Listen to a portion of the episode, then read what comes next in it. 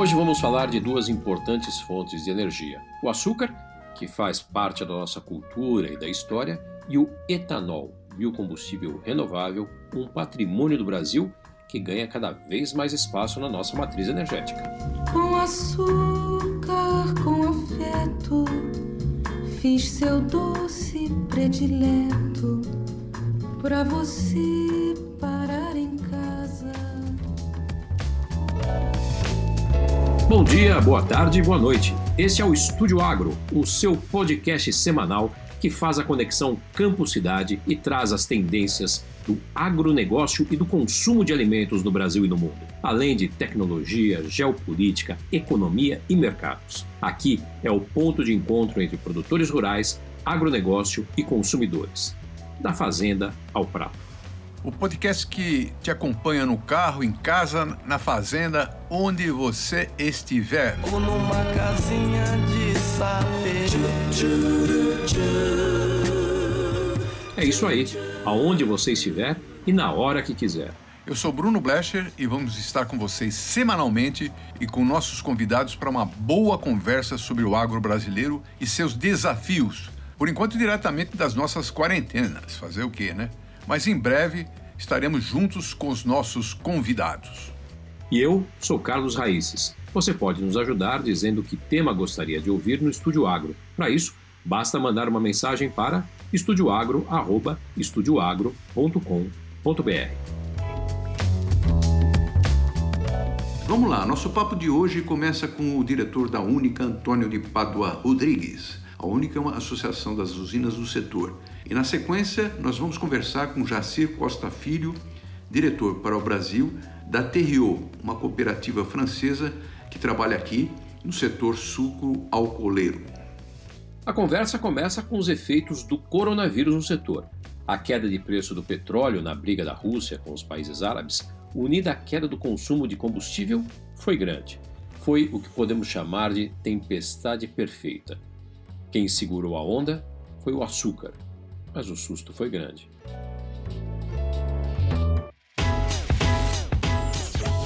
Primeiro o conflito lá da Arábia e da Rússia.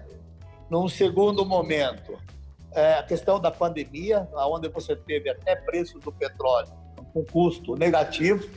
Aquilo gerou um trauma muito grande no setor, que estava com a perspectiva de iniciar uma safra em 1º de abril, com maior oferta de cana. Provavelmente, naquele momento, a expectativa era essa, hoje nem mais, de começar uma safra numa situação totalmente indefinida, preocupadas, sabendo o que ia acontecer com o mercado de etanol, o que ia acontecer com a questão da logística, da exportação de açúcar. Gerou aí um trauma enorme, né? Onde o setor começou a conversar com o governo federal no sentido de ter um apoio tributário no PIS e COFINS e na CIT, né, para melhorar a competitividade do etanol hidratado, na expectativa que o preço do petróleo no mercado mundial demorasse muito para reagir, e a questão do financiamento dos estoques. Isso mudou também, né? Mudou porque a expectativa da volta da demanda dos combustíveis a nível mundial, ela já fez com que os preços do petróleo já batesse $40 por barril. O câmbio chegou a R$6 praticamente por dólar, né? Por real. Agora ela caiu para 5,10, 5,03, mas o petróleo subiu, ao fato de que o preço da Petrobras hoje para a gasolina no mercado interno, se tiver defasagem, é muito pequena em relação ao preço da gasolina no mercado internacional. Com a alta recente dos preços dos combustíveis, como explica o Antônio Padua, os preços se equilibraram, mas o impacto do coronavírus foi maior no consumo de etanol do que na gasolina. Por exemplo, enquanto o mercado da gasolina caiu 28%, o etanol hidratado caiu 34%. Melhorou um pouco em maio, mas continua abaixo de 2019. Um caminho natural foi levar a safra de cana para a produção de açúcar, como forma de garantir rentabilidade. A expectativa é que nós vamos produzir até 10 milhões adicionais de toneladas de açúcar para o mercado externo. Veja que tem filas para embarque aí, um navio esperando de 30 a 60 dias. Boa parte desse açúcar foi fixado lá atrás.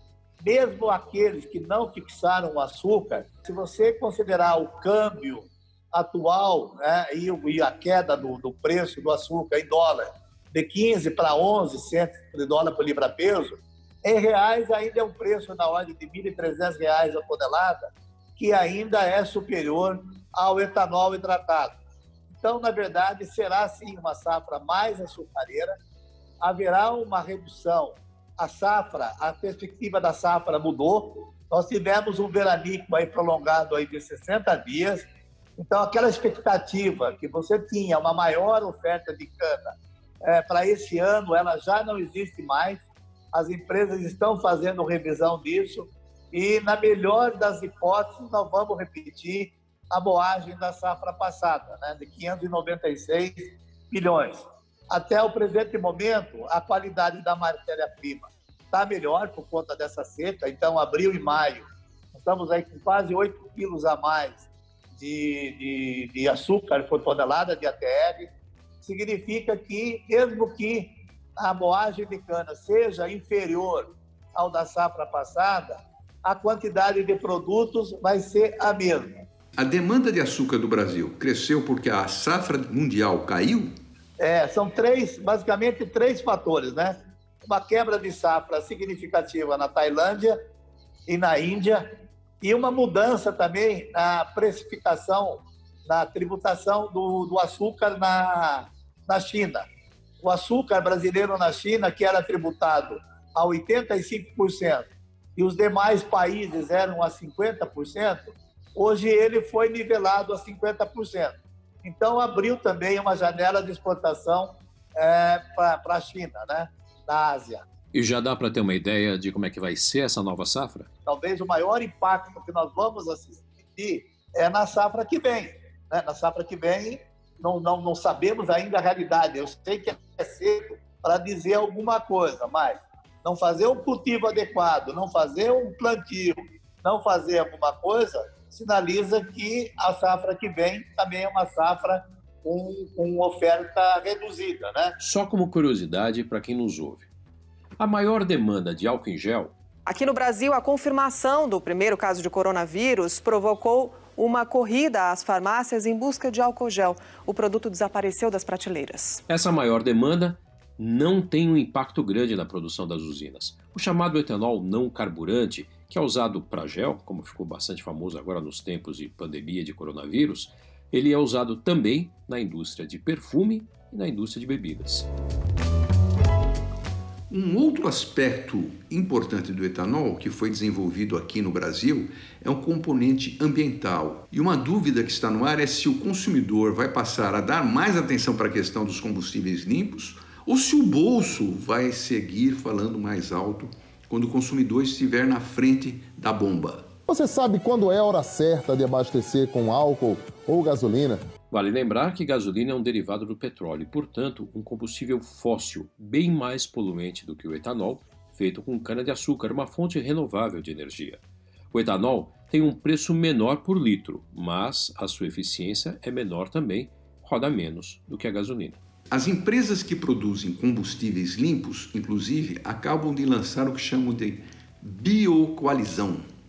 Essa questão da biocoalizão tem que ver com uma união toda dos biocombustíveis, né? Você tem aí os produtores de etanol, nós temos os produtores de biodiesel, 2 ou 3 entidades, temos os produtores de biometano, tem a questão aí, uma frente enorme que deve vir de biogás, no próprio setor sucroenergético, a partir de uma combinação de vinhaça e restos vegetais, tanto em função para fazer cogeração de energia, como também para substituir o óleo diesel.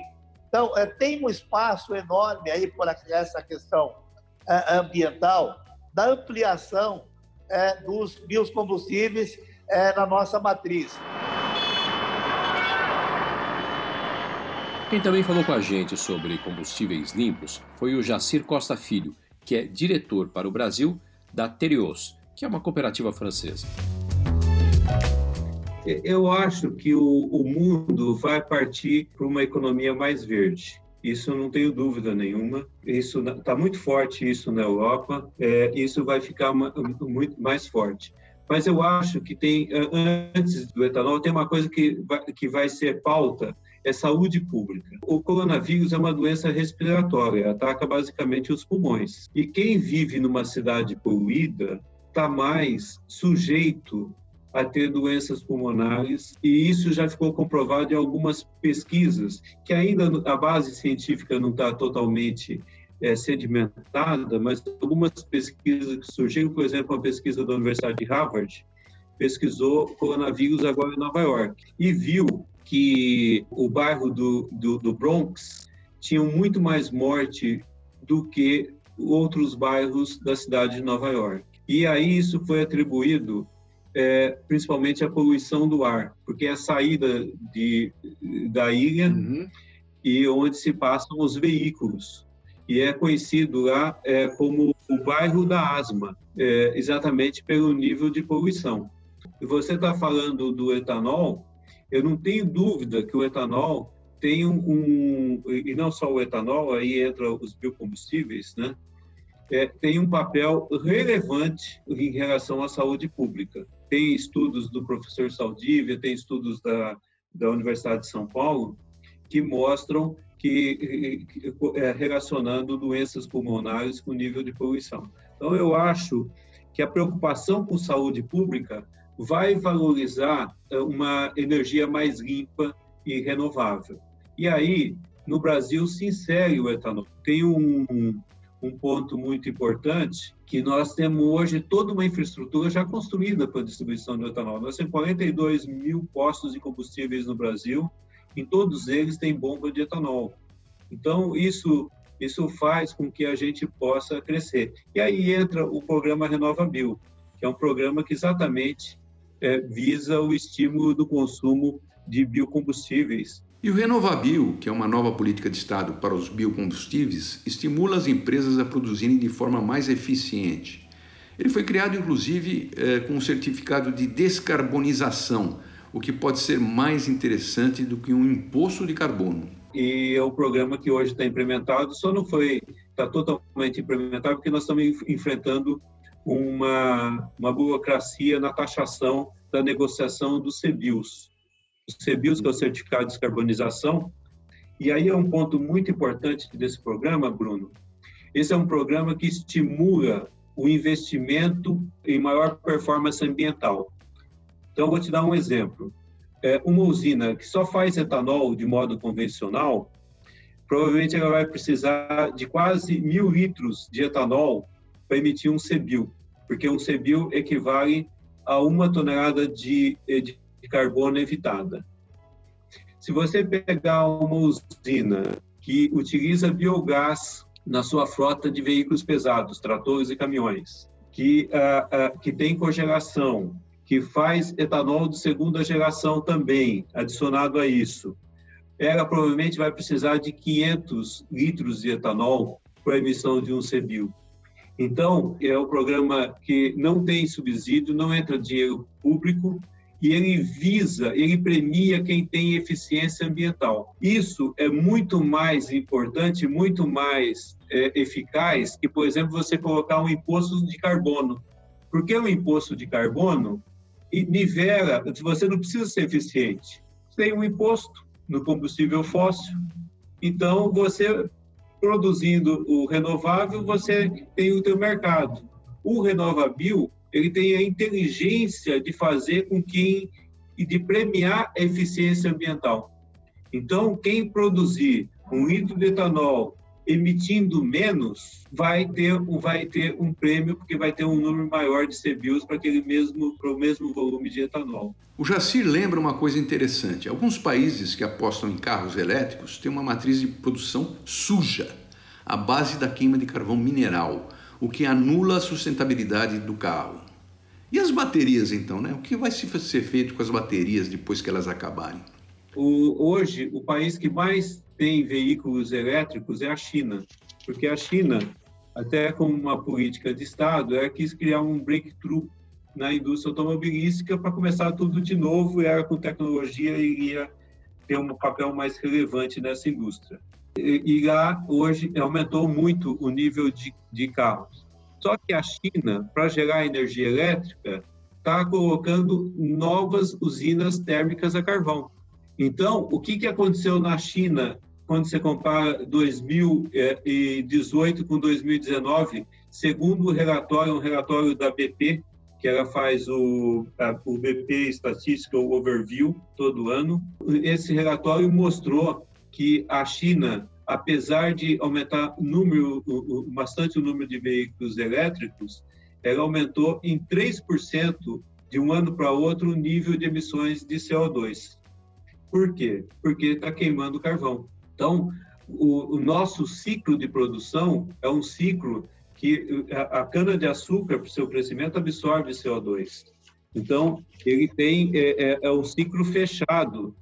Então, o etanol hoje ele tem realmente uma performance melhor ambientalmente, quando você considera o ciclo de vida do carro elétrico europeu. Porque na Europa, ainda hoje na Europa, 35%, principalmente Polônia, os países do leste europeu, né, que utilizam carvão, ainda 35% da energia vem do carvão. Ele defende, claro, o setor, mas não deixa de ter um ponto importante. E mais do que combustível para carros, o setor joga um papel fundamental no tema de bioenergia. Eu lembro, por exemplo, quando as usinas começaram as primeiras experiências com queima de bagaço para geração de energia, isso lá para a década de 80, começo da década de 90, muita gente desdenhava, especialmente os fornecedores de energia tradicional. Hoje, por exemplo, só para a gente ter uma ideia, bioeletricidade é a quarta fonte mais importante no país, e a energia gerada pela biomassa equivale a 10% do consumo de energia no estado de São Paulo. A biomassa ela teve um crescimento muito grande logo depois, quando teve a crise, né? Porque ela teve porque ela deu uma resposta muito rápida para o governo, porque já tinha uma indústria de açúcar instalada e que também estava crescendo por causa do advento dos carros flex fuel, então novas fábricas, você já podia fazer caldeiras modernas, pudesse fazer já na instalação dessa nova fábrica, já fazer também a produção de energia elétrica, né? Então ela foi muito rápido a resposta. Ela tem uma grande vantagem, 65% da cana do Brasil está em São Paulo e nos estados limítrofes, que é onde está o consumo de energia elétrica. E São Paulo importa 50% da energia que consome. E a produção a partir do bagaço, além de ser limpo, renovável, etc., ele está do lado do centro consumidor. Então, reduz de uma maneira muito importante o risco de apagão. Se você lembrar, no final dos anos 2010, nós tivemos vários apagões na cidade de São Paulo, na região metropolitana de São Paulo, que a origem era linhas de transmissão. O fato de você estar produzindo perto de onde vai ser consumido, você reduz enormemente esse risco. É um outro ponto importante, é que a gente ainda tem um potencial adormecido em São Paulo. Hoje, em torno de 60% das usinas de São Paulo produzem eletricidade. Nós produzimos em 6 das nossas 7 usinas, mas você tem ainda um número importante de usinas que não tem, ainda tem um potencial adormecido. Só como curiosidade, a TRIO, empresa do Jacir, é uma cooperativa de produtores nascida em 1932 na França. Começou com açúcar de beterraba e resolveu se internacionalizar. Veio para o Brasil, Ásia, África e foi para vários outros países da Europa também. Eles viraram um gigante. Voltando ao Brasil, a pesquisa teve um papel relevante no desenvolvimento de variedades mais produtivas de cana e adaptadas ao plantio mecanizado. O Centro de Tecnologia Canavieira, uma referência científica, e as universidades foram fundamentais para colocar o Brasil na liderança mundial desse setor. A Tereos faz parte do bloco de controle do CTC, é uma das empresas que controla o CTC. Nós tivemos o aporte de capital do BNDES no CTC, e hoje o BNDES tem 20% do capital dessa empresa. E um dos objetivos é fazer abertura de capital. Nós estávamos planejando para fazer esse ano ou ano que vem, mas infelizmente a pandemia nos pegou e provavelmente esse plano vai ser guardado, mas nós faremos esse IPO. O CTC hoje ele tem um laboratório nos Estados Unidos para desenvolvimento de novas variedades e de novos genomas. Então, nós estamos integrados hoje com o que tem de melhor no primeiro mundo aqui no Brasil. Então, sem dúvida nenhuma, o CTC hoje é a maior referência que tem em novas variedades e em pesquisa. Mas eu não quero também desprezar o trabalho que é feito pela Ridesa. A Ridesa são as universidades federais, que são pesquisadores que estão atuando e que as variedades RB, que são as variedades produzidas pela Ridesa, têm também muito valor. Então, hoje faz parte do censo varietal que existe na região Centro-Sul, de uma maneira também bastante importante, principalmente no Nordeste também, onde a Universidade Federal de Alagoas e de Pernambuco são bastante atuantes e trabalham com esse desenvolvimento. Então, nós temos a pesquisa é fundamental para você ter um pipeline. Quando eu entrei no setor, a única vantagem de ter mais idade é ter história para contar, né? Quando eu entrei na Guarani, nós tínhamos na Guarani duas variedades de cana. As duas variedades eram NA. NA significa norte da Argentina. Eu até brinco, não podia dar certo mesmo, né? Porque eram duas variedades que vinham da Argentina, importadas, e essas variedades apareceu o carvãozinho, e elas foram dizimadas. Por sorte nossa, estava sendo desenvolvido, estava entrando em produção as variedades SP, que era do Centro de Tecnologia, naquela época, Centro de Tecnologia Copersucar, que depois acabou virando Centro de Tecnologia Canaveiro, com ingresso no capital de outros grupos, além da Copersucar. E isso, essas variedades fizeram com que a produtividade aumentasse muito. Agora vamos para o túnel do tempo. Senta que lá vem a história.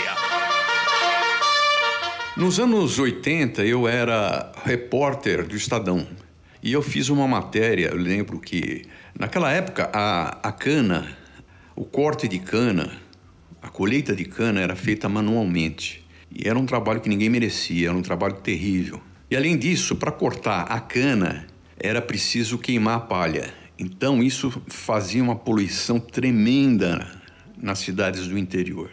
Além disso, tinha um problema do cisquinho da cana, que deixava as donas de casa aperreadas por causa daquele cisquinho que sujava os quintais, sujava as roupas e tudo mais. Além, lógico, da poluição. Eu fiz uma matéria, naquela época, um estudo do INPE mostrava que a poluição provocada pela queimada da cana no interior era tão terrível contra a poluição das grandes cidades. Esse estudo foi feito pelo INPE e a gente deu em primeira mão no Estadão. Vamos agora para a conexão campo-cidade?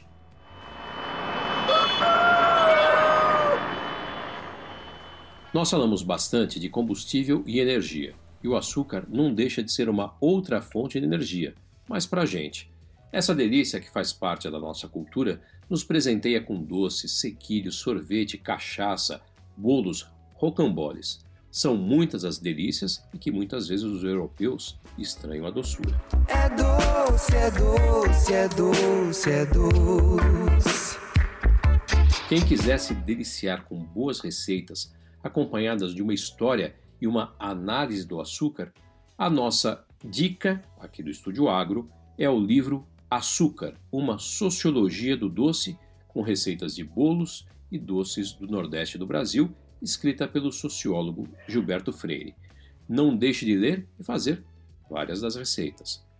Mas você sabe que doce é bom, mas não esquece que excesso de açúcar faz mal. Moderação é a palavra-chave. Já consumimos muitos produtos ultraprocessados da indústria de alimentos com excesso de sal, gordura e açúcar. Portanto, vá devagar. Não é que não possa comer, mas tem que tomar cuidado. Não pode comer à vontade. E o Estúdio Agro vai ficando por aqui. Quem quiser entrar em contato, pode procurar nossa página no LinkedIn, que é Estúdio Agro, ou também enviar um e-mail para estudioagro@estudioagro.com.br. O Estúdio Agro é apresentado por mim, Bruno Blecher, e Carlos Raices. E os trabalhos técnicos são do Vitor Santos. Até semana que vem.